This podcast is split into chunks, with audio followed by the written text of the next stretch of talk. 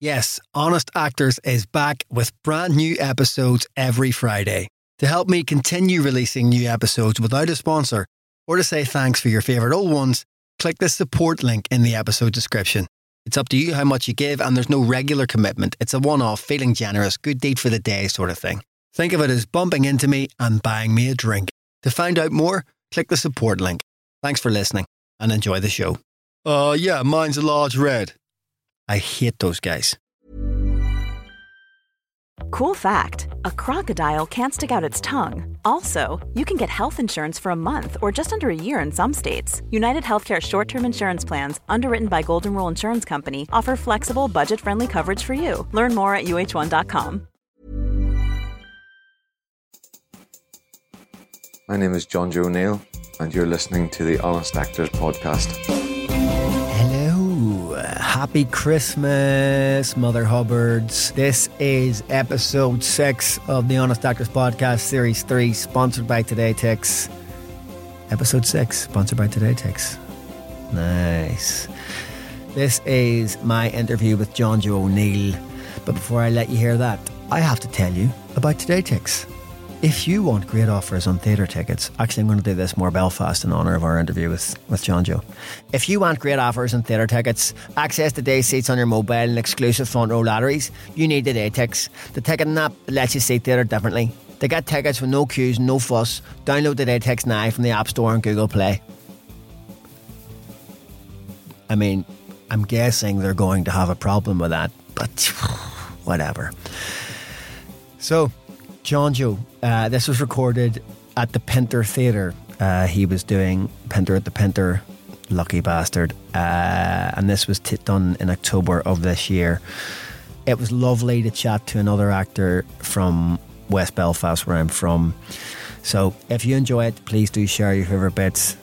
You know the hashtag. It's best of honest actors. You can follow us on Twitter at Honest Actors, Facebook.com forward slash Honest Actors. The blogs have been going up for the past month at honestactors.com. It's been my hand on my mouth there. At honestactors.com. And, uh, you know, if you're bored over Christmas, if your family's getting too much for you, if you've already done the bit where you drag yourself off to the garage with a bottle of port and a blanket, then maybe just, you know, take yourself off to, uh, you know, lie under the car uh, with your laptop or your, your iPad or something and read some blogs. A bit of privacy, a bit of quiet, and a bit of uh, solace, a bit of identification with some other actors. Here it is, anyway. Episode six of series three of the Honest Actors podcast with Jonjo O'Neill. Enjoy. So, first of all, I'm set up. Didn't that good? Didn't take too long. And I was Didn't. talking a lot of shit.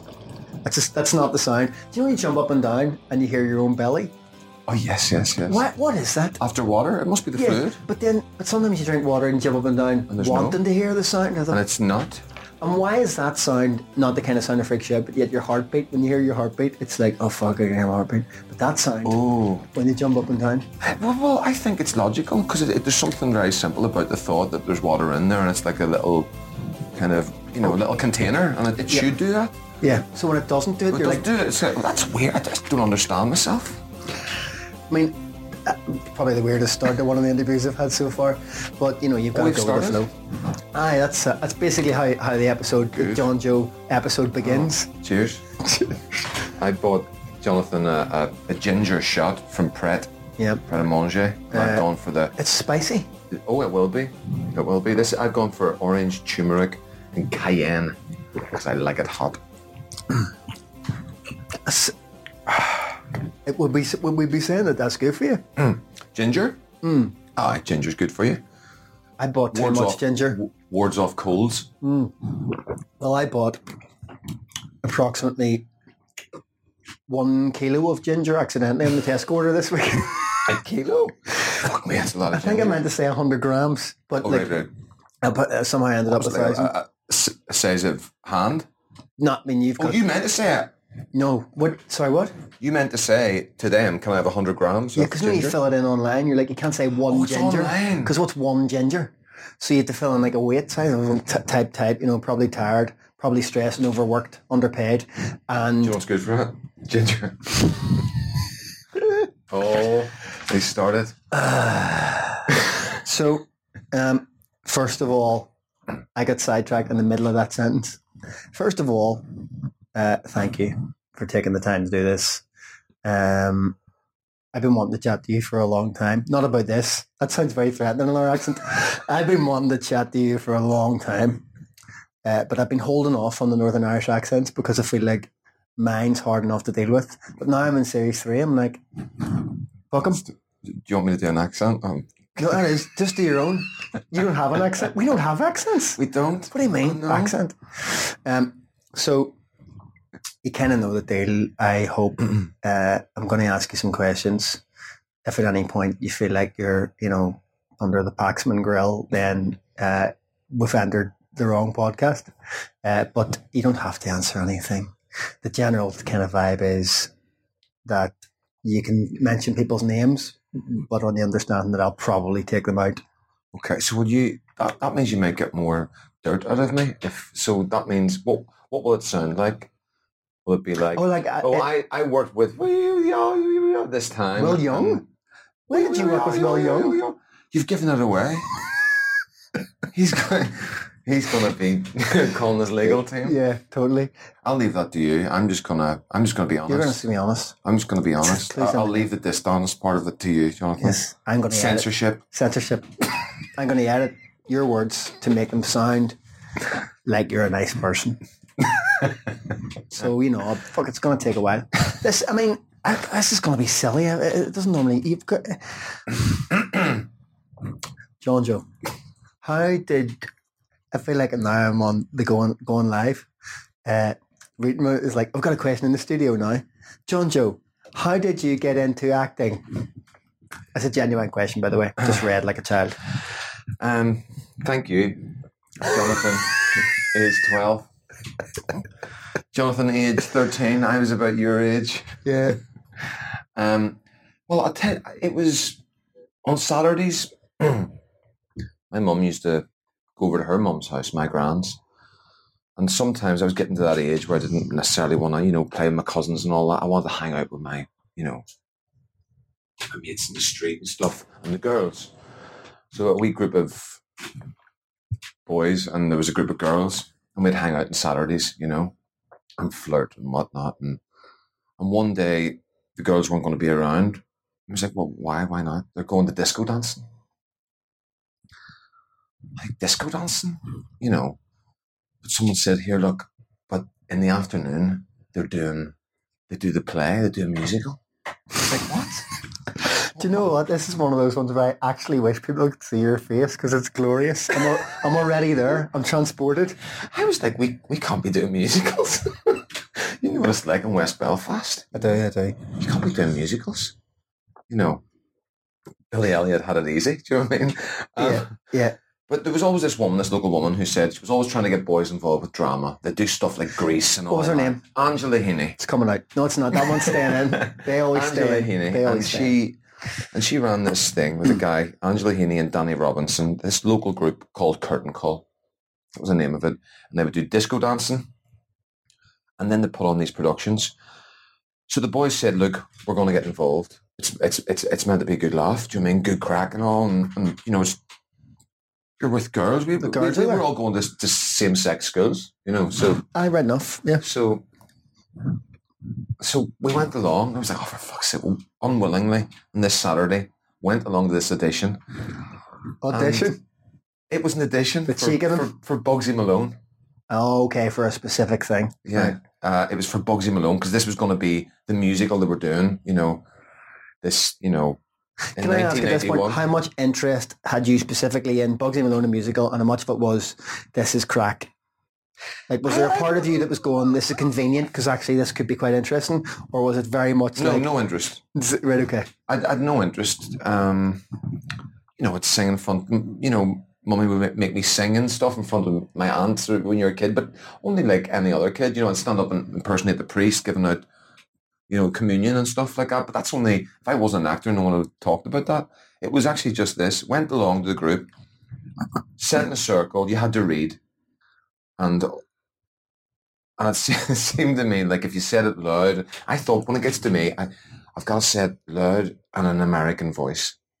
That was it, right? That was my little. Still to this day. To this day, I swear by that. If you come and see me, loud and an American voice, and uh, and I kind of God knows what it was. You had to everyone read a, a word each. You know, it wasn't like we're doing a scene. You, you sorry, you read a, a line each. You know, and it came to me, and I I said it. I don't know if I'd done American accents, just you know, around the garden. You know, ah, playing soldiers or Everyone something. did, I. Everyone did when we grew up because it Yeah. was all the, the films. So I just did it, but no one laughed. Do you know what I mean? It went past me. I was like, fuck, I think, I think I got away with it. no one laughed. Right, okay. I thought you were aiming for laughs, but you weren't. No, I was trying to, trying to like do it good, you know? Right, yeah. Do, Tip two, tip, tip, do, tip one, loud and an American voice. Tip two. do it good. This is Came, came around, I was growing in confidence. Right. Next thing you know, we're up. I'm, I'm given this this scene to have a look at, Dandy Dan.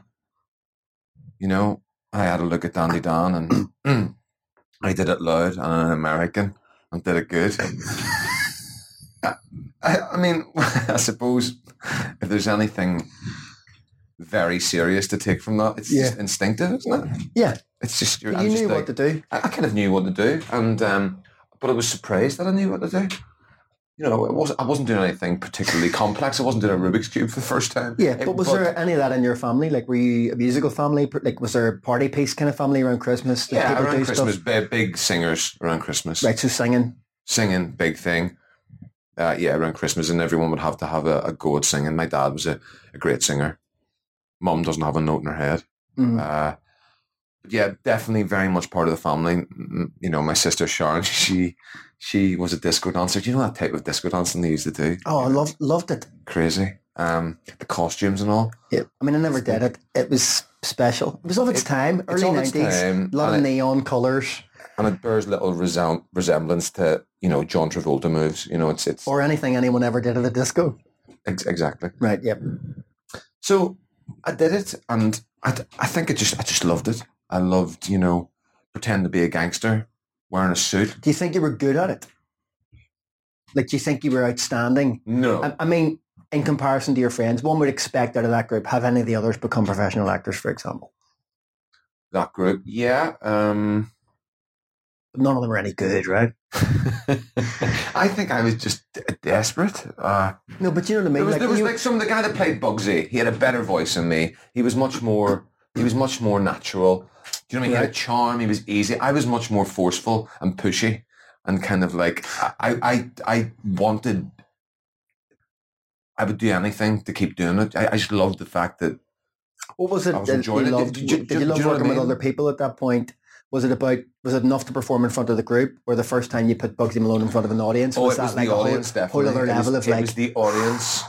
Uh, it was the audience in the sense of kind of. I think I just found something that that made me go, oh, "This is my thing." I, I love the, the the there's there's an adrenaline rush you get, you know, from being on stage, and I don't know if it's just fear, but the level of like excitement, the thrill of doing it, you know, and doing it with a group of people, I, I love. I, I always dwell on this part of the conversation probably for longer than I feel it should, although no one's ever said that.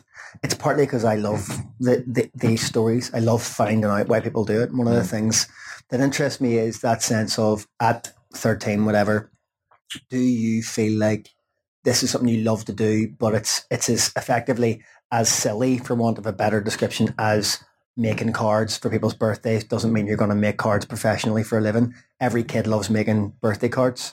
Very few of them would say, I did, funnily enough, would say, what do you want to do for a living? I want to design birthday cards. Like, was was there a, sense that this could lead to something, even at that early stage, the first year or two, that this was a yeah. potential career? Or was it always like, I'm probably going to end up working X, Y, Z, but ah, fuck, I love this stuff on the side. Like, a, you know, 95% of kids who play football would never think Man United. I think I was accepting that I couldn't have been a footballer. You mean that that wasn't an option? Right. Um, and I hadn't, I hadn't got anything else that, uh, that you know, I thought was my c- calling. Like the year after that, the summer after that, did that, then did another show with them. So did Bugsy Malone, did West Side Story, and then there was like a kind of Ulster Youth Theatre. Mhm. Did West Side Story the next summer with Upper Northern Ireland So Ulster Youth Theatre, for people that don't know, is like a National Youth Theatre. National Youth Theatre of the North Northern Ireland. I, I suppose Ulster Youth Theatre.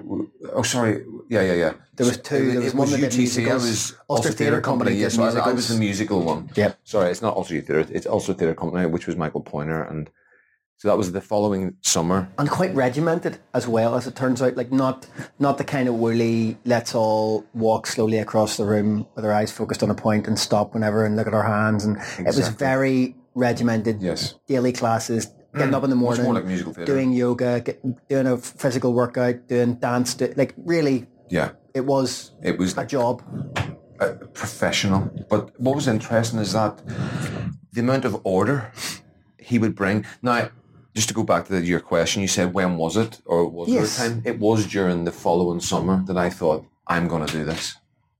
I was 14, and I was like, I just because, someone made you treat it like a job I guess for the summer gave me. I felt like an adult. He, he gave me. It was what I put in. I got out, and I felt like I had a job that I loved. what was the show you did West Side Story. and you toured it No, we, we did it in the Klondike building because the, the Royal Opera House had been blown up. The IRA uh, had blown it up. So we couldn't do our show in there. it's, hilarious. This is great. shit, isn't it? this is great For us, this is normal. It's I mean, I'm saying it's great. It's just great because it's almost like Hmm. if you were writing a script about a, you know, the Billy Elliot actor from yeah, I know. from West Belfast. You are Billy Elliot. You're our Billy Elliot. Tap dancing, no? Maybe I am. I work with Jamie. I worked with. I know. I worked. I did a film with Jamie Bell, and we had a dance off in a club in Vilnius. I, I I think he give him a run for his money. Yeah. more than a run. Um, so, so you're doing uh, Ulster Theatre Company. Yeah. You're doing a musical. We're getting up every morning. We, professionalise we were there all day, ten till nine. So you decide you want to do this. Yeah. You then go home, go back to school. Yeah. What has changed, not just within you, but in terms of have you have you spoken that to your to your mum, for example? Yeah, And what's been the response at home? I started calling myself an actor. Fair fucks. Um, hilarious. I started calling myself an actor, and I was like, "That's it." And I felt trajectory. I was like, "Trajectory, bang! That's what I'm doing." I'm going to Guildford to study musical theatre. Um, there was there was a an actor called Kieran McElroy who'd gone there and gone one of the more musical theatre routes from from the past alumni of this this theatre group. He had gone like right into like shows like Crazy for You and Jesus Christ Superstar. You know what I mean? Yep. you know, full on West End musicals, you know. And uh, he had gone to Guildford, and Guildford was one of the prominent schools for musical theatre. It seemed like most people who were in West End musicals at that time seemed to go to either Guildford or Mountview. That's right. Yeah. And I, I, I went for, for Guildford and, th- and said, that's where I'm going. And um, my mum loved it because um, you, you- at the time, Anything that would get you out of West Belfast, I remember. Yeah. They were like, if it, it's got something to take him out. totally, totally something to. My dad was in prison at the time. Um, he was delighted too that I'd found something that was going to be.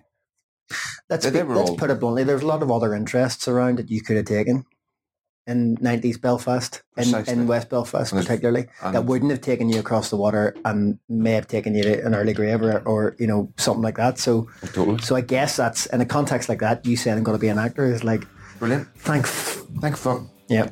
Can we say Oh yeah, we can. Oh, good. So many of my, my mates eventually went to drama school came from uh, middle class backgrounds and areas and had much more struggle and less support and, and trouble with their family support. Because there was an expectation to do something, inverted commas, worthwhile. there's, there's, no, there's no expectation viable. in West Belfast at that time. Expectation wasn't to go into uh, be a barrister or to be a surgeon. So family very supportive. Buy tickets to the best theatre in London the new way. With the TodayTix app, getting great offers and access to exclusive tickets has never been easier. With the Day Tix Rush, you won't have to queue at the box office for hours to get day seats like some troglodyte. You can access big savings with their lotteries. You can also, if I go into my app right now, what else can we do? Gonna filter this today by Off West End. Gonna get some Off West End shows. What else have we got? Off West End. A very, very, very dark matter from 15 quid. The Royal Shakespeare Company. Does that qualify as oh, we call that off West End? I mean, yeah. Susigal from 17 quid. My name's Lucy Barton from 28. Cypress Avenue from 15 quid. It's time. Download TodayTix the Theatre Ticket app from the App Store and Google Play and see theatre differently. That was a, an attempt at some kind of jingle, and uh, I'm not entirely sure it worked. But once I put that through auto tune, it's going to be awesome. I don't uh, ever talk about training because I feel like it's for that's someone else's chat, someone else's podcast, basically. Um, but I'm always kind of at this point before I move on with the interview. There's kind of two questions that need asked. One is, what at what point do you become a professional actor? Like, what's your first paid gig when you come out of drama school? What was it? Yeah. Um, it was the the frogs. You know, by Aristophanes, two Oh, yeah. thousand five hundred year old Greek comedy. Um, Are they as funny as Shakespearean comedies? they're funnier, man. they are funnier. Oh, 1999. Um, I auditioned, got an audition for this this play, The Frogs. I didn't care. It could have been anything. Nottingham Playhouse, and then a short tour. I thought brilliant. It was a big part too. It was like great, and there was there was some like um a cappella singing in it. You know, like uh, Yeah. someone would hit a tuning fork and go boom, Oh. you know, and then someone would go, you know, Bum bum bum da da da. But that kind of crack. Right. just you know hilarious great comedy um so I, I i did that i was up that was before college ended i left early went up there you know got my well probably same as what people are being paid now up there 440 pound a week thought i was rich and uh you know would like remember going into my first week going into french connection and buying myself like uh, a pair of these, you know, these ridiculous, fuck's sake, these uh, linen drawstring trousers. I'm sweating, and this t-shirt, this tight white t-shirt, you know, and uh, I thought I was the bee's knees. I You was, were? I was. I was. There's no question. You were the bee's No knees. question. And uh, that was it. You know, getting your paycheck and all. And I was, I loved it. That was it. So, to, before we kind of go into the main body of this, the question that is outstanding is for people who don't know who you are, right? Who are listening, going, "Okay, I think I've heard the name, right? If- Damn you! The question is, if you could pick a job from the many that you've done and say, do you know what? This, as a get out of jail card, this isn't necessarily my favorite job or the best job I've ever done, but this is certainly a job I'm very proud of. And if I was to have a job stand for me, this would be one of them, the, one of the ones that I might list. So something that in a way is the kind of work you would like to be known for, if not the kind of work you are known for, the kind of work that uh, gets you kind of going. Like what's what's a project? I, you can pick two. I always do this. I say one, then as soon as they ask it, I always go, you can have two because I see people's faces because they struggle. Okay. Um, uh, the first thing would probably the, the type of work and something that's worked out and you know sometimes things come together Mhm. the right time right place and you, you feel alive and you get to do what you do and working at the Royal Court with um, the director writer Anthony Neilson did this this play of his that he writes for the cast during rehearsals I think I um, saw this. called Unreachable, um, which is that's the one where I had the blonde wig Yeah, I saw it. and I was like the actor. Yeah. and uh, I loved Amazing. that because there was so much about that that was audience related, and then But you had a good Nonsense. time doing that. You Yeah. could tell you were having a good I time was doing that. enjoying it. I enjoyed that, Yeah, you could tell. and it was a great mixture between playing someone that's absolutely insane and absolutely ridiculous and absolutely punk and kind of fuck you. I didn't know it was not, you. Not trying to Genuinely didn't know it was you. people like you. Do you know what I mean? It, so it's it's kind of one of them parts when you came off stage, you felt like, oh, that feels better. I came I mean? came out of that going. It sounds like I'm blowing smoke up your hole. Going that guy was fucking brilliant. It was just my agent, and he went, "That's Jonjo," and I was like, "No, it's it's not. It's, that's not. Which one? The other? That's not." And he went, "No, it was Jonjo," and I was like, "It's fucking. It wasn't no way." And then looked at the thing and was like, "That fucking was Jonjo." Bastard, how'd he sneak that past? It was my German accent. It was really good. Really, really good. I enjoyed that a lot. It's so a that's the kind character of uh, based on Klaus Kinski. you So know, that's the, kind of thing. Just those big. Is it the, partly the size of the character, or is it like? Well, it's having fun. Do you know what I mean? Like, I just the joy. There was a real joy in it that made me feel like I did when I was doing uh, Bugsy Malone, and it's easy to get, you know, waylaid and kind of. It's just nice to to not give a fuck. In the right way. Yeah. Look, you know what I mean. Everyone Yeah. we carry around, you know, so much, and some parts get you to go on, go, I don't. No, shut the fuck up. You listen. Yeah, No, you listen, and you're speaking to all your demons, yeah, all the little, you know, you, you listen your hair, you've been on weight, and all that. And you just so fuck you. I'm in charge. Sit down. Shut the fuck up. Do you know what I mean? There's something therapeutic about, but I also 100% agree. characters like that spring from from that, from your experience, from Yeah. your, from the the. the I, I could never be as the confident in real life No, as I never. can be on stage. Never. In fact, I could never be. As. I could never be as confident on screen, even like as I can be. If somebody says, "Go on and take over that stage," you're like, "Oh yeah, Yeah. fine." Whereas taking on taking over your own life sometimes a bit fucking more daunting. Yeah, so that's good. That's a good Yeah. good pick. To get to that point where you get a job like that, I'm sure, you know, some occasions you don't have to, but a lot of the time people generally have to audition, right?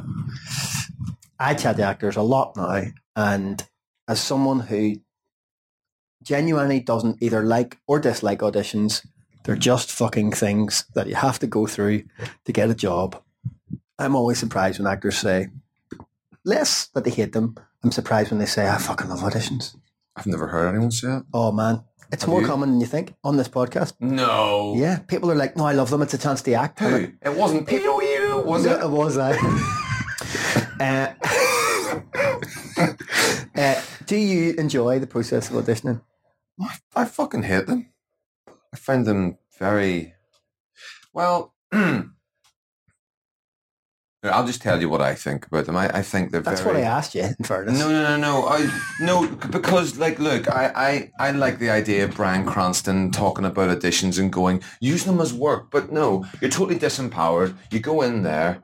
People sometimes want to.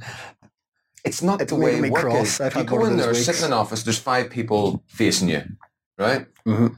And they, I don't understand sometimes why they want to talk to you beforehand because the the switch between talking and then doing your acting is I find a bit embarrassing. Do, do you know what I mean? talk to me about this. I'm, I'm, I'm really interested in this. This is I, great. as I get older, I find acting more embarrassing. Yeah. Right? It's just weird. It's like you, you first start out, you have to kiss a girl on the scene, you're like, yes, this is my job. I'm an actor. As you get older, you realize you're just kissing this person who might be your friend at this point. You know what I mean? And it, it just becomes Weird. simpler and weirder. And that you feel like that's what you have to lean into sometimes. But for example, I, I go into an audition and I'm, well, I, I don't know what they want from the first chat. Look at this. It's often entirely unrelated, and they They think, think "Hey, they, they think it's designed to make you feel at ease. feel at ease. And I'm like, I don't want to chat. You're you're ruining the The flow. The, the, flow. I want to come I've been outside and with the script, and I'm ready to walk in and do it, be the character, and then Like, walk out. yes, Let's exactly. talk after. Let's talk after. Or just sit, sit there and then suddenly you're doing like, for example, then you start doing an English accent. They're like, all anyone in that room, if they're normal humans, is thinking, oh. And if they're doing the best, the very best you can do is get away with it. Yes, I agree, one hundred percent. Whereas people watching on a screen don't think that. Hundred percent. I agree one hundred percent. They see the they they not only see they look for the flaws. Totally. I'm convinced. Or, for example, you go in to play a character that's totally one way, and you know you can lean in. Look, you do your work and you lean into a version of yourself that you can bring in uh, a, sense of character. I I don't want to be carrying a sense of depression into a chat about how I got here this morning. They're going to think I'm weird or, or something's not right. Or So might- any I- I don't you do work- outside, they It's- try and it's get your, useless. your head in the zone, and then all of a sudden you're trying to be friendly Jonjo. Yeah, easy to work with. Yeah, but, but I'm not. I'm not saying like I need to get into character, but I think the transition between sitting chatting and then going okay in your own time, and then you do acting, it just makes it feel really fake. There, there are those. And do you know what I mean? I've never done this, but I've spoken to actors, both on this podcast and outside of it, where they say like, I know one who auditioned for a big part in a TV series that didn't get, but he got ridiculously close at the point where the casting director changed and he didn't get it. He'd been cast and there was a massive disagreement over it. Oh, But I it know what a- that is. But it was a oh you probably do. But the the part and you'll know as soon as I say this, the part was a very particular dark character, right? Yeah. So this particular actor went, fuck it, I'm gonna go in and I'm not gonna give them smiley chatty wow, Mm. I'm just gonna give them Yeah. Yeah. I'm gonna try not to engage with this. Oh, how you going? How's it been? You Yeah. busy? Oh, Yeah. great stuff. Great day, isn't it? And I'm just gonna try and go in and do it. And I thought, fuck, that's great actually. Because I go in and 15 year old Jonathan trying to please people kicks in. Just want to be liked. Just want, just want you to like me, which is neither helpful nor fucking nor relevant to the job of doing the part. You know, you want to open that door, come in, ready to work. Also, other thing is it's, sometimes it's like they they want you to be a hero. They want you to be that person. You're filled with this confidence. Yeah. You know, someone that doesn't care that they're watching, doesn't care they're in an audition room situation, powerless. You're there because you want a job, and you have to appear opposite to that, right? You're making me. This is You, this is making me anxious. Just even listening. It's oh. but you have to walk in there and pretend that that's not the situation. Pretend that you don't want them, or maybe you don't want them, but you've turned up, so you want the job. It's a very disempowering, and for me, I find it humiliating, and it's hardened me in certain areas. Do you mean there's a conscious like? It makes you hold on to something to have some th- through line. Other sometimes, otherwise, you can feel like you're moving from theatrical cult to theatrical cult, you know, with a new director's vision, and from another someone saying, "Just let go, go with change." I mean, there's there's there's nothing for you to take through it. Do you know what I mean? And you want a story, and you want some integrity, and you want some self-respect, and sometimes you, you have to pick a few ba- battles, and but it's it's hard to hold on to, to dignity. Yeah, I mean, when you, when, when you say it, when that's your last line, I'm like, yeah, that that totally adds up. So I, I no, I, I don't like auditions. Do you know when they've gone well? Yeah. Well, to me, an audition going well is walking out, going, "I did my best. With no doubt. I did my best, and I've escaped my own critics." So, So for me, What's it- the opposite then? What do you do when the opposite is when the opposite is when I feel I can't get lost in, in the in the you know just the the scene, the make believe, the you know, and I'm just thinking this is an addition, this is an addition. You're all looking at me, you're all looking at me. Oh, don't move your hand. What are you doing with your hand? That's weird. And I'm totally inundated with It's these. that classic. What are you doing with your hand? That's when you know you fucked it. Oh God, it's on your cheek. Keep, keep, keep it there. Keep it there. No, don't keep it there. Just start biting your fingernails. No, no, it. no, no, no. What? Why is your mouth hanging open? close your mouth. No, they'll notice if you close it. Don't close it. You close it. Ah, that was noticeable closing. Do something spontaneous. Do something spontaneous. Confuse them. You're sweating. Oh, you're no. sweating. It actually Oh, is is, your, pu- me... is, your, is your pulse? Your pulse is Oh. going a bit fast. God, you're sweating. It's a bit hot in here. Take off your shoes and socks. That's the only way to cool down.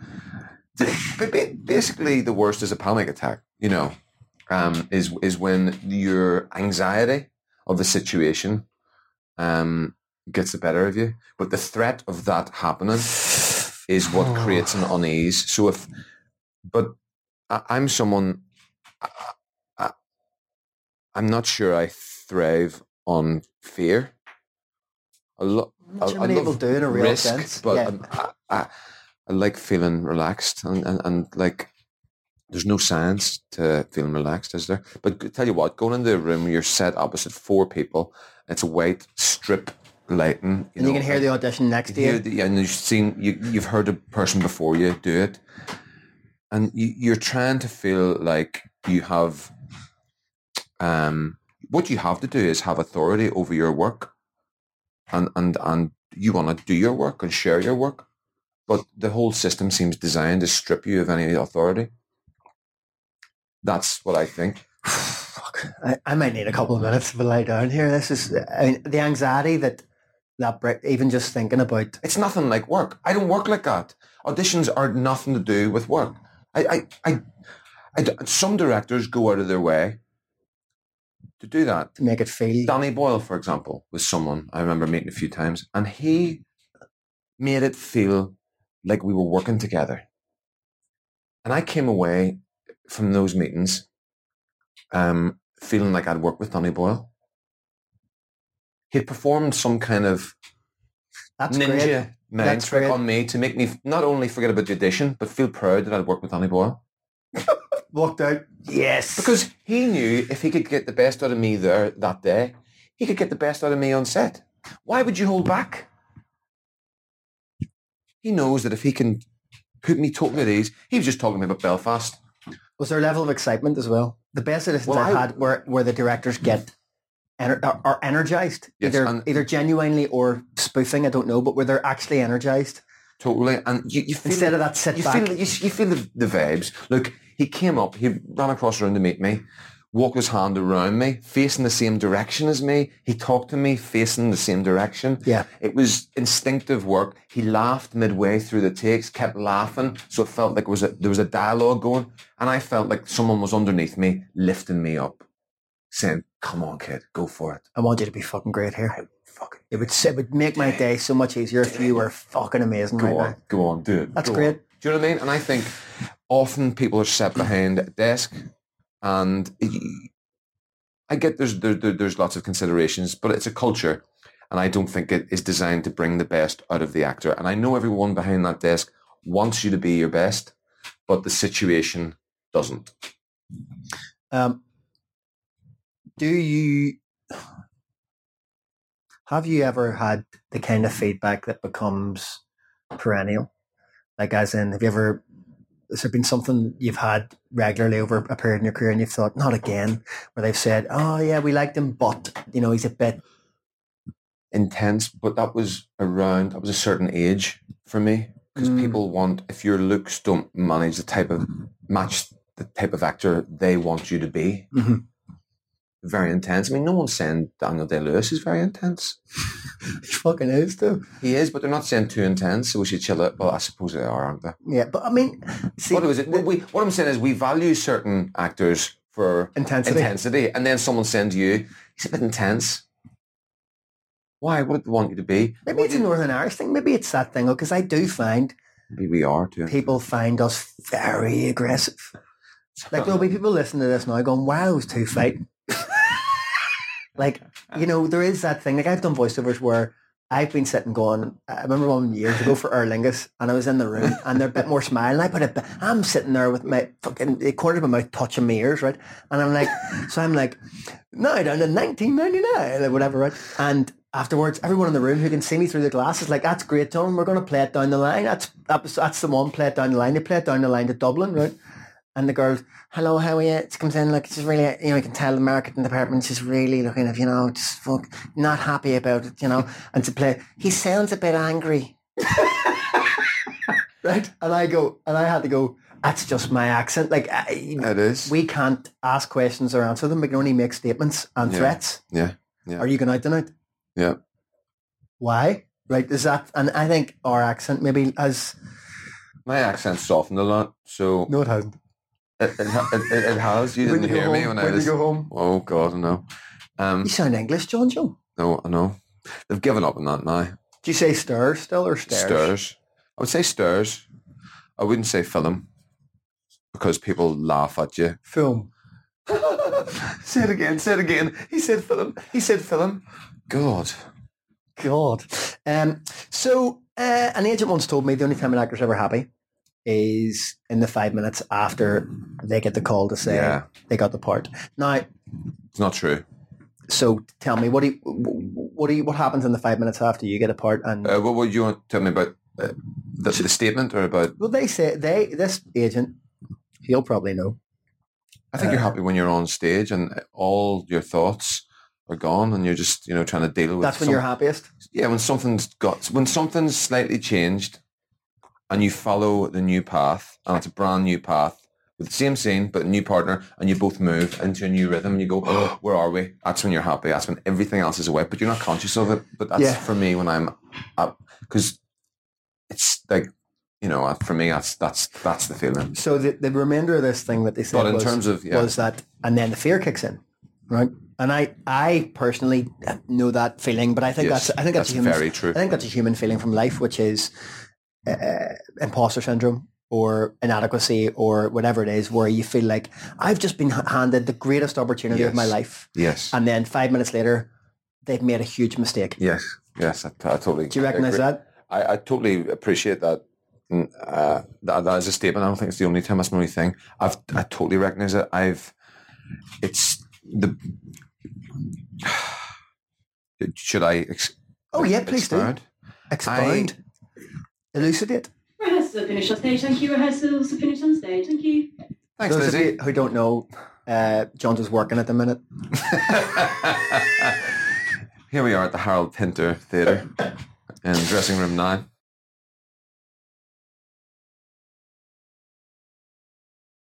Um, Uh, so, uh, So I yeah, so you recognise that. I totally recognise that. What happens is the jobs that have made me most happy in those five minutes are the jobs that have created the biggest anxieties of what if I can't match it.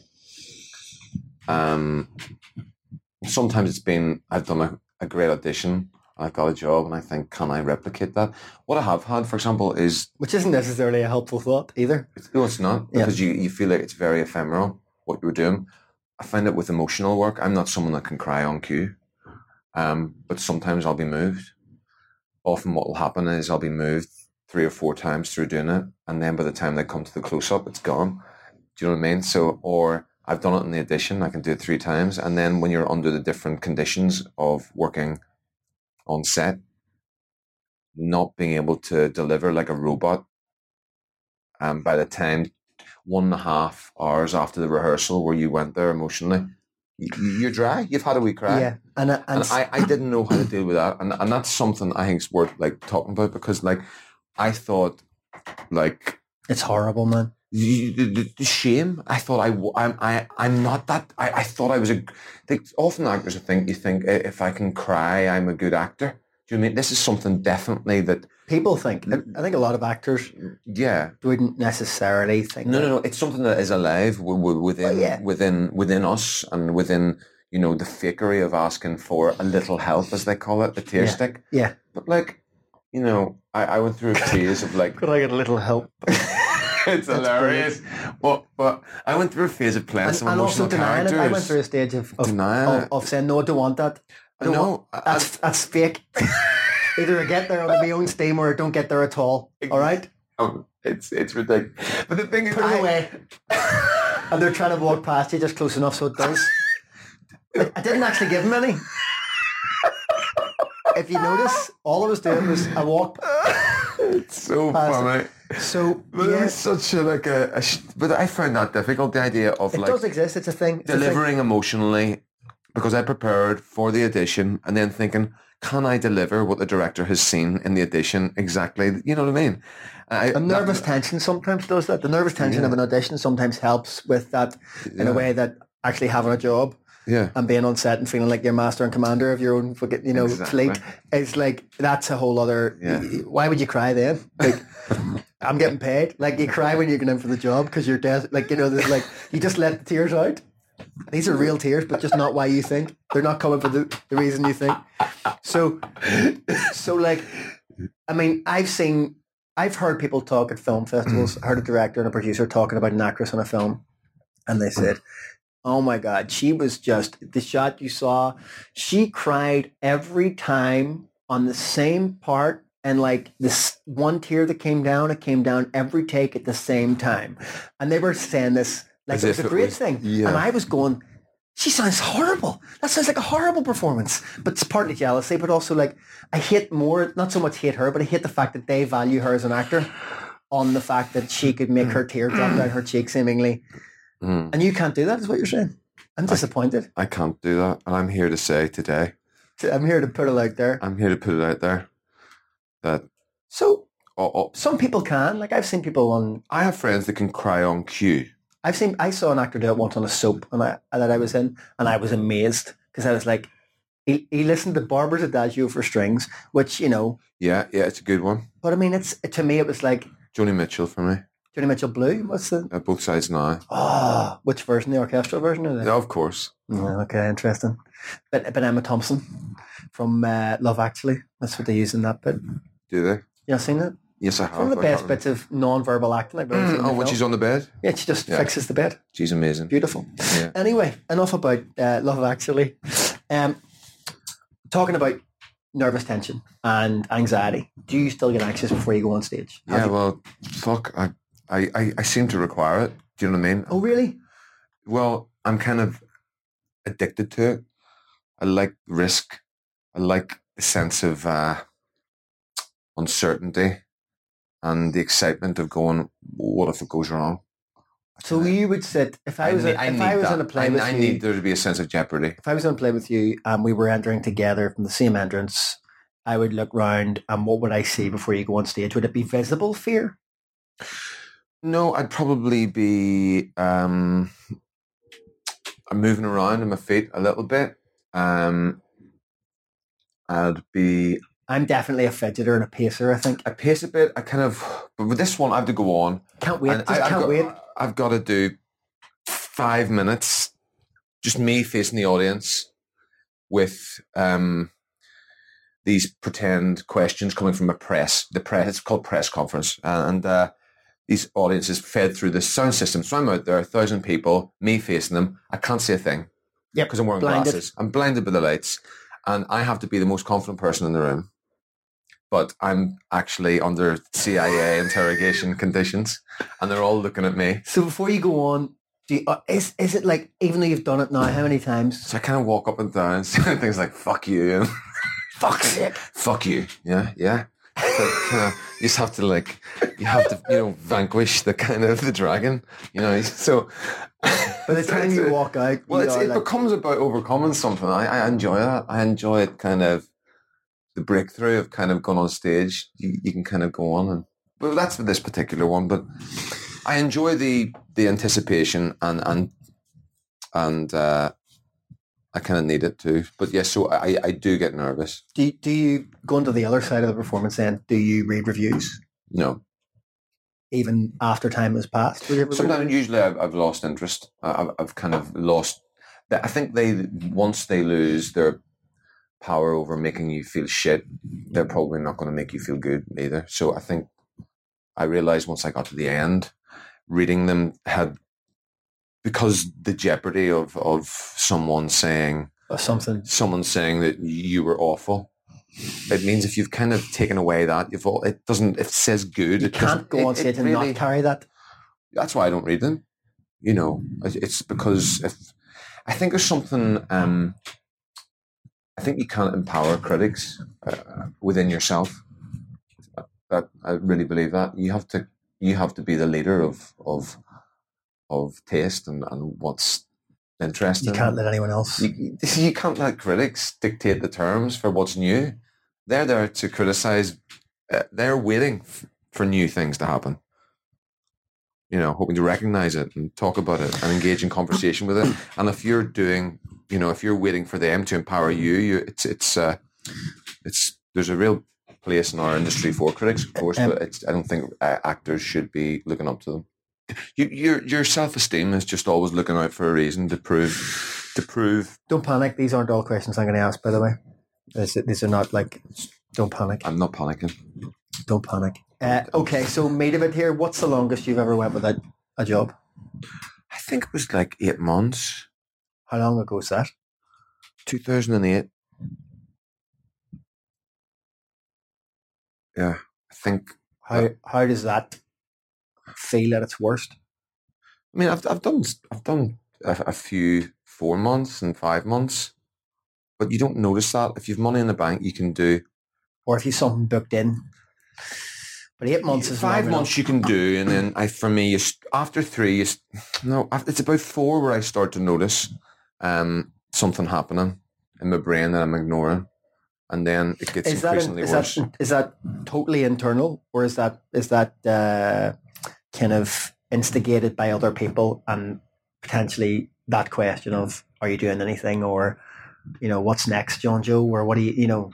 Do you think that that's Less so self-determined? Well, then I, I, I, I found the, the, the most difficult part of my career so far was my late twenties. right um, I was moving what, what felt into an area where it, it, it felt like I had to achieve things. Otherwise, I was going to be left behind or something. That This, I was putting myself under a, lot of pressure. you had to get a big job I, I had to like, I I had to, you know, I was kind of, I think my eyes were on my career. I wasn't necessarily satisfied or something. Do you know what I mean? I thought I had to be in charge of my trajectory or something. You know, I, I, wanted to, you know, my friends were auditioning for, you know, these Roman epics or there were these big films or why wasn't I? Why wasn't I doing these TV things? And I hadn't done a lot of screen work or films and stuff like that. And it- you'd be going up for all these things. And I think I probably, casting wise, I hadn't really landed. Do you know what I mean? The right area. Um, so At so that it, was, point- it was a tricky period. I didn't so when you're not working I for was, eight I was a bit scared of of if I was gonna. I was still putting myself under pressure to make it, quote, as an actor. If you know what I mean. yeah I hadn't gone through something. Uh, uh, okay, well, there's a fuck. I could go anywhere with this at the minute. Uh, excuse me. Um, in those in that eight months, do you ever think, "Fuck this"? No. I know that sounds suspiciously too quick an answer, but No. let me see if there's any. No. No. Um. I think like a part of me left home to be an actor to impress my family from afar. In a way, there's something of that narrative in a lot of us. You know, Yeah. Performing your kind of role within a family from afar. You still do that? Yeah, Because I found and myself. I, kind of like like I. Uh, my dad died two years ago, and not being able to share achievements with him is really is you you realize how much how it's actually important to you. Um, why it's important to you, and it's about family. It's just, just it's interesting. I've gone the other way. I, I've felt this the weight of my parents. I suppose.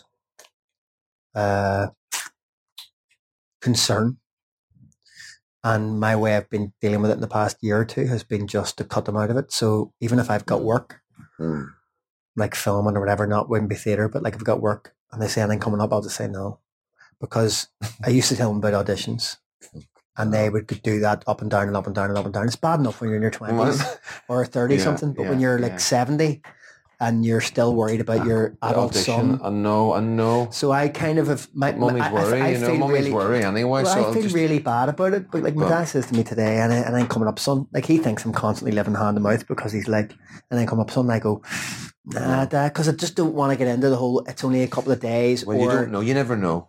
Yeah, well, or, you know, struggling on, struggling Aye, on, aye. which feels like a shit. But I don't know. It's interesting. I mean, I, I can see why you would miss that kind of sharing thing, um, uh, massively. Maybe, maybe it's because um, you know how much that side of it affects you. So that if you do have a big, you know, a moment in the sun, you you, you want to go, Daddy, look. See, Do you know what I mean? yeah, maybe if it was But you do care about it. Otherwise, you wouldn't have the tactic to, or, to or deal if with it was Do you something know what I massive, mean? I So- might. But genuinely, because he's so, because he put so much stock on it, because my mum as well, like, Yeah. like you know, it's like my dad's always like, and it, not even any voiceovers or anything. And I still, I won't. I'll be like, oh, I'm this couple. Like, I'll just not. Oh, I can't really, I can't really go there with him. I'm just afraid he, because he gets too excited and then he gets too up, too annoyed, and you Yeah. can sense that he's Yeah. worried about me. I don't like that. I don't like people worrying about me because it's my, cho- it's effectively my choice to go and do this fucking stupid thing in the verb. no, tricky. anyway, we're not here to fucking. We, we, we could talk about that for a while, couldn't we? But, Yeah. yeah. we're not here. I have a feeling that's unresolved. Yeah, I mean, and, and it probably will be for a long time. Uh, it'll go that way. Um, uh, talking then just about that idea of pleasing people or making people proud or it Yeah. being success from a distance. yeah. Do you look at other actors and either think that fucker again, or uh, do you have people who you think? Does, I mean, does jealousy ever take hold? Do you ever get to the point where you think that fucker? I mean, I, I admitted to you before we started recording that I recently saw you had achieved something. I'm surprised myself by not being hugely jealous. Uh, but do you ever get that? know, The other people's the other people's successes have an impact on you for good or bad? Um, uh, the answer mu- must. It, I feel like it must. It must be yes in a way, but um, it. yeah, actually, I can think. Yeah, wee, wee, wee, wee. Yeah, do you know, but you know what I mean? yeah, yeah. Well, I. Well, what I think is fuck me, not him again. I kind You of. must be fairly happy with your lot at the same I. I am. I'm very happy with it, and I've. I. I feel quite. I'm, I'm very happy with it because it's. It's kind of quite individual what I do. You, do you know what I mean? It's, Oh, yeah, it's, totally. It, it, it's. Um. I don't feel in competition with um. The the the kind of. The the RP speaking Rada actor. You know. You know. I, I would never. Benedict Cumberbatch isn't stealing my parts. Yeah. you No, know. man, funny enough. no, do, do you know what I mean? I'm kind of probably, you know, quite in a character or interesting kind of area. It's great. Do you know what I mean? Yep. Which is kind of, which means it's kind of like there's no direct thing, but like we are, yeah. So not specific. Is Um, um, There are people who, you know, I probably imagine I get, you know, seconds on or stuff like that. You know. Yeah. Yeah. there's nothing wrong with being second choice, though, is there? Know. No. Does it does it does it annoy you if you ever know like somebody hasn't been available or turned something down and you've ended up with a part? Does that ever? No, not at all. I love those jobs. I always feel like not at all. And also, if you don't have enough confidence to think you're you're I've kind of you're, you- you're gonna yeah, I love those be able to jobs. Listen, uh, No, it's last minute. Brilliant. Bring it on. No, it's last I can only be the hero here. This is great. What what I'm susp- you've got to be suspicious of is I know it's last minute, but you were the first choice. And you're like, It just "You didn't have to say that. um, is acting hard. um, no, no, How come so many people are terrible at it?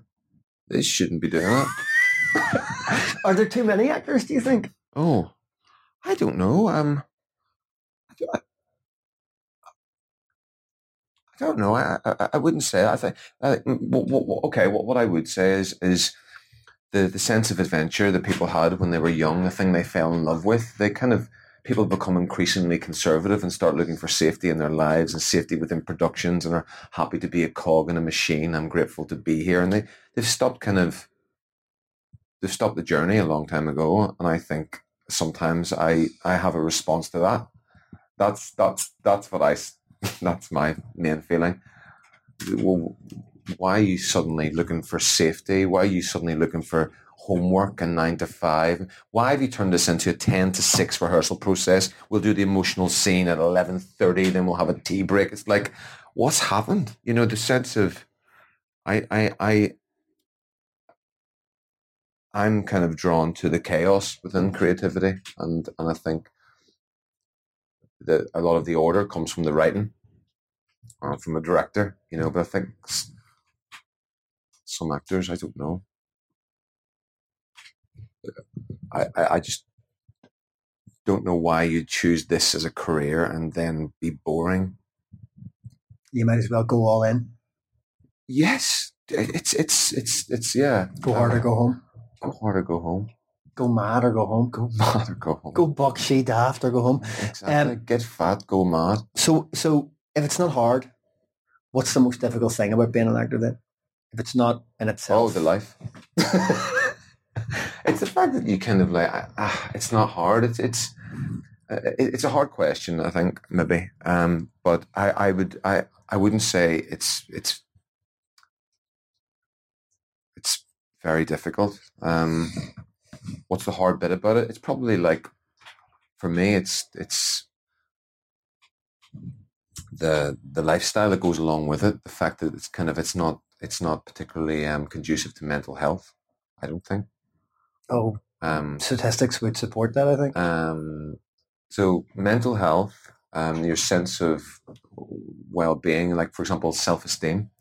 You know, relationships that actors have the self self-esteem is you know it's no no secret. You know, but it, it's a breeding ground for that relationship, and and as it kind of it kind of can polarize. A lot of um, traits within actors become polarized, and then you can end up kind of using acting as a as a you can you can form into you can you can fall into destructive relationships with with it. I think. It's, fe- it's the feast or famine thing, isn't it? Yeah, It's, it's just it's the fact that whenever you're up, you're not only are you up because you're getting to do what you love, you're also getting money. Hmm. And so when you're unemployed, but conversely, you don't have money and you're not getting to do what you love. Mm. So you get that thing. I just think that people work. I've done it as well. You almost become kind of fucking fantasy ekla party boy. Like, you know, you, you think like, well, let's see. It is true. It is true. but you know what I mean? Like, I'm a bee's knees. I'm, I knew it. I knew it. yeah. And then I- like, I'm getting what I deserved and and, I'm then you might enjoy turn this. and read a review, and you're like, ah, you know, but, nothing. but- you know, it's like it, it can be, it can create extremes within your life. I think that that's that's the hard bit. You know, yeah. Is is the period immediately after you finish a job one of the hardest? Do you think for that reason, or have you always found that a kind of a relief almost to? It's a relief normally when you finish a job, and then I think it's it's like for example, wh- wh- wh- when you're working, you you've got a sense. Like I woke up this morning, I didn't I didn't have to think about you know achieving something today. I'm, I'm, I'm doing a play. I'm doing a play. It's taken care of. yeah, that's it, isn't it? Do you know what I mean? I just got to kind of try to look after myself. Maybe do you know? Maybe maybe have some eggs. Maybe, But that's what's glorious about working as an actor. One of the things that's glorious about it is you don't have to worry about what about work. Yeah. Because one of the things I think takes up most most of an impact on your mental health when you're not working is thinking about where the next job is. yeah. And I think there's a party I find when I'm working, there's a part of me who on day one will be like, right, well, this is going to finish in three weeks, three months, a year. And then what am I going to do? And actually, as I get older, I, I care less and try to be, Mm. for, to use an acting kind of, to be present in it and just go, fuck it, Mm. I'm working now. Mm. And I think there is something lovely about you today coming in here. You're not thinking about finding a job. No. And also, if you get the audition while you're in this situation, this is the big thing. When you're working, you can get work. Everyone says this because you've got the confidence. Yes, because you, you, it's that thing we, we talked about earlier, the, the idea of not needing it. It's it's an element of that. Even if If you I- don't want me today, I'm going into the theatre tonight anyway, and there's a thousand people in there fucking going to love it. well, I did a matinee yesterday and then went straight to an audition. Right, I walked in there, three other actors there, probably going to think a different part. I went in and said hello. I'd already faced, you know, I'd uh, faced Yeah. myself. I'd dealt with myself. Yeah. I'd already had the necessary words with myself that day. Yeah, yeah. And kind of gone through a show, which made me go, oh, You had a good. thousand people send you off on a little wave of love. You just done your bow. You are enough. See, the, the, I'll tell you about like one of the worst times I've weirdly felt since we're this is an honest actors podcast. Yeah, let's go. more- Yep. So I was nominated for an uh, an award, Best Supporting Actor award. What was the award, John? Joe? It was a What's on Stage. It's coming out. Coming out. No, I'll just and then we'd leave it out, and people will think I'm t- we're saying Olivier, and they'll, they'll not check. It was the No one was one of the biggest awards. It was a, it was the BAFTA. That time you remember the BAFTA. So I went along and I just felt like I don't know. It, it was It makes you desperate again, does it? It's made me feel totally powerless and like I was there saying, "Please, will you pick me?" like an audition, like a bad audition.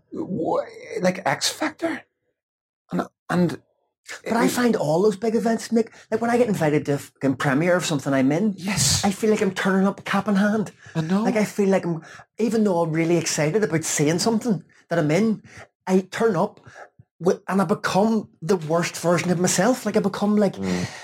who's or who I'm speaking. Like I can't actually just enjoy it for what it is. No. And I imagine award ceremony is that on fucking acid. Yeah. Yeah. That's not we. That's why shouldn't that feel unusual? Just because you're an actor doesn't. There's this kind of misconception that you have this confidence. You know, kind of. Why should it be normal walking up, having people take photos of you, and you, you know, you think you To should record your your what will ultimately in four out of five cases be your failure your- to get a your reward. failures- your failure to get- yeah. God, we- we've we've we've touched a lot on self esteem and But do you think so? Uh, does acting have a psychological impact then? Is it is it is it absolutely certain that you cannot go into this business and not be psychologically affected by being a part of it? Yeah. So have you played parts then? Has sometimes work affected you adversely as in that playing a part? And this this is one of those questions that I think non-actors and some actors will go bullshit. But I definitely, definitely experienced this, which is why I'm interested in finding out if it's a thing that a lot of people go through, which is you play a part and it's hard to shake. Yeah. There's something about it that impacts upon who you are. Yeah, it can happen definitely. positively as well. I play, I've done things where I've come out catharsis. yeah, I've done things where I've come out, I think, a better person. This sounds really wanky, but where I've come out a better person because I've learned something about, not like a fucking about humanity, but I've learned something about another experience that I'd never, I'd never considered before with any kind of empathy. Uh, or I had, I've been forced to confront biases in myself uh, by playing somebody that I genuinely would normally hate or whatever. But I've also come, had those experiences where playing a cunt has made me a cunt or Mhm. hard to live with Mhm. for a time Mm-hmm. Mm-hmm. is that something you recognize? I mean, you played a huge variety of of people. Um, do you find sometimes parts hard to shake, or they leave a psychological impact, psychological impact for good or bad? Um, I think the, the, the most important, th- uh, yes, I do. I know exactly what you're talking about. Of course, um, it it's not necessarily about the fact that you may be playing, you know, a very dark person. It's about the journey because it's about how that two and a half hour journey that you go through in the evening or eight times a week. Where does it leave you at the end of the two hours? For example, playing John Proctor um, in The Crucible. That's a hugely emotional role. It's kind of, uh, you have to go there. You know about it if you don't. And it's, it's one of those roles that does feel important when you're doing it. It feels soulful and it gets inside you. And it is about important things. But when you give up your life at the end of that play and make that choice, there's something of a release in that. That means It's built in. after the release is built in on Yeah. stage catharsis and i tend to reach for catharsis in some way for that story to be part of the evening because i think it has to and, and also i, I want to enjoy my job i have Yeah. had other I, i've had another experience where i was playing a character for example that was really squirmy and neurotic and it, it was a, a, a very kind of um, it was a satirical look at kind of male reaction to to me too. Right. Uh, this was at the court earlier in the year. Uh, it was very funny, but this character was was this kind of guy that was making that felt powerless and is being accused of being one of these Harveys, and he just had this kind of self-flagellating, neurotic energy that was really it was I, it was right for the piece and it was funny. I think he was called Jimmy. And I felt like Jimmy got inside me. And you know afterwards I just get neurotic. We went on holiday after and I just felt like I felt like this there was like a, a, a wee kind of fucking creature inside me going eh, eh, just this ugly little thing that just didn't feel comfortable in his own skin that was worried about what other people thought about him too much. And it it was just like a pattern I'd got into. Totally. And like, and it was hard to shake off. But the reason that was hard to shake off is because if at the end of the play I could have released something and screamed and gone ah on stage and going no get off me I didn't get to say get off me the director in fact said to me the one thing you can't do is direct shout anger that's you're not allowed to do you can't be the the kind of that alpha beast Yeah. man that's the one thing you're not so I was basically avoiding the part of me that wanted to go ah Catharsis. so I, I had, so it was all about kind of repressing, and it built, it created a kind of pressure inside me that was just sticky and ugly because there, there was nothing within that journey that was. It's what I also mean? interesting that, like in any other business, if this, if you were having this conversation in any other business, like say, and this is, I mean, a, a thing I think as well. Sometimes I certainly have to be aware of the fact that you know we're not at the cold face of some of the hardest jobs in the world, right? But equally, if you answer calls for the NHS and ambulance service, and you get a a, a kind of difficult call that's been emotionally disturbing, and you've been at a remove of that and you've been trying to help in a real life situation somebody who's been injured or has a friend or family member who's been injured and you're trying to help them survive until the ambulance gets there. Whenever you're finished, you go out and you have a cup of tea and a break and you might get referred to occupational health if you feel like that was really hard. Yeah. I feel like I mean, look For- at the, the amount of guidelines we have at the minute. Yeah. Um, and none of them are about mental health. But I feel like if, exactly, I feel like you, you at the same time you ask somebody to believe in an imaginary set of circumstances to use the cliched kind of Yeah. sense of what it is we do. Believe in an imaginary set of circumstances. Go there, create a little, you know, suppressed, uh, you know, creature, and then you go. Last night, cheers. I'll go for a drink, get really fucking drunk, and then go home and you're on your own. Do you Yeah. think there's a sense that the industry perhaps needs to take more care of people in that way? like that or or or is that a is that a slippery slope to the point where actors i think you know you you I mean, that's the first thing I thought. Yeah. Um, I mean, me, me and my girlfriend uh, would uh, would disagree on on some of this. You know, she. I don't know. I think sometimes you you know there's certain roles that require certain things, and even if you're enjoying it and you're not making a big deal about it and requiring that everyone calls you by character, it's none of that. It's not yeah. the the the, the fluff that goes around the kind of the the ideas of method acting, but sometimes you put yourself through something in order to to play a role, and I think, yeah, listen the fact that we're discussing this hesitantly says it all so like i i my instinct is to apologize for it by going oh should, oh. but no, I mean, But I've there often, is something- I've, I've, I've often found myself in a situation whereby I'm sp- the money I earn through going on stage, pretending I'm mad, I'm I'm spending on therapy. Do you know what I mean? It's like, what kind of strange cycle is this? Mm. You know, I'm kind of actually playing a someone with the, the roof lifted off and then having to pay someone else to kind of put it back on again put it back on. get And the roofers in yeah, you know, I've uh, I've had to do that. I've I've had to. Um, I think then the answer is we do need to give. We definitely say do. we, but it's not like we're the people empowered to do this. But it feels like there needs to be at least a move towards that. It's the first time I've actually thought about it, really, to be honest. Mm. Nearing the end of this, wrapping it up, uh, there's a few questions I'd like to ask, which are kind of fairly standard and I ask everybody. Um, but I'm always, always interested at the answers. Do you consider yourself successful? Yeah. Uh, would your younger self consider where you are now to be successful? Yeah. Um, how do you define success then? well, I think for me, what I set out to do as my younger self was for it to be my job.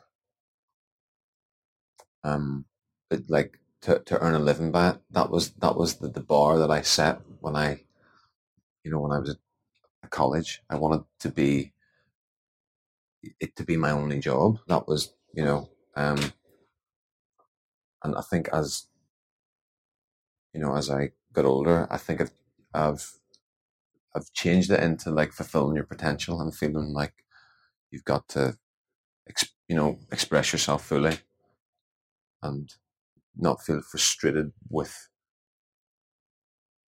opportunities. You know, be forever frustrated with that. I suppose we all will, but haven't had a crack at it and said, no, did my best there.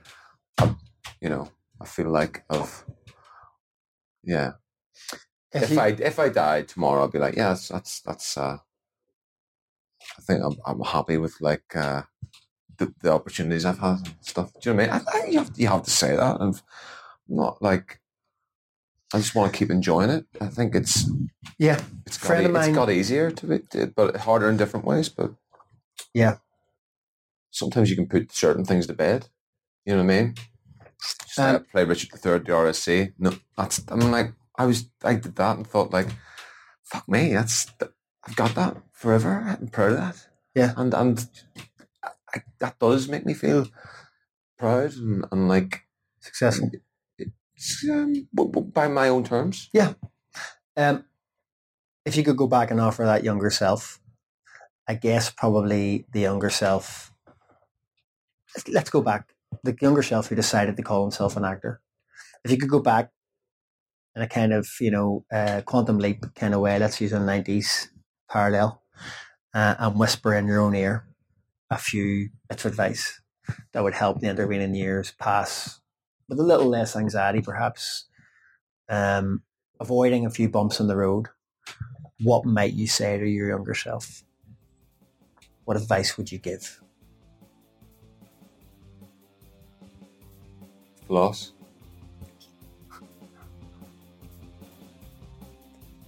Try not to worry so much. It won't really affect the outcome. Enjoy it.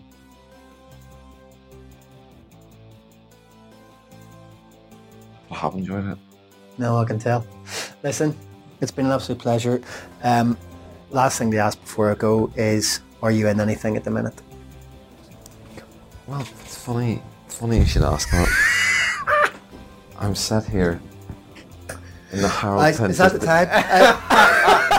and that, as they say, is that we are now five days in, halfway through series three of the Honest Actors podcast, sponsored by TodayTix. So I can tell you that that is it for now. We're not going to go another episode tomorrow. I am now off for Christmas. You are too. Please go back and listen to the other ones if you haven't already. Go back and listen to the other series. And as I say, check out the blogs at honestactors.com. You won't regret it. I'll be back with you in the new year. Until then, happy Christmas to each and every one of you. Thanks for listening. Thanks for being part of this journey up till now. I hope you'll stick with me, and uh, there's plenty more where these came from. Happy Crimbo. Speak to you soon.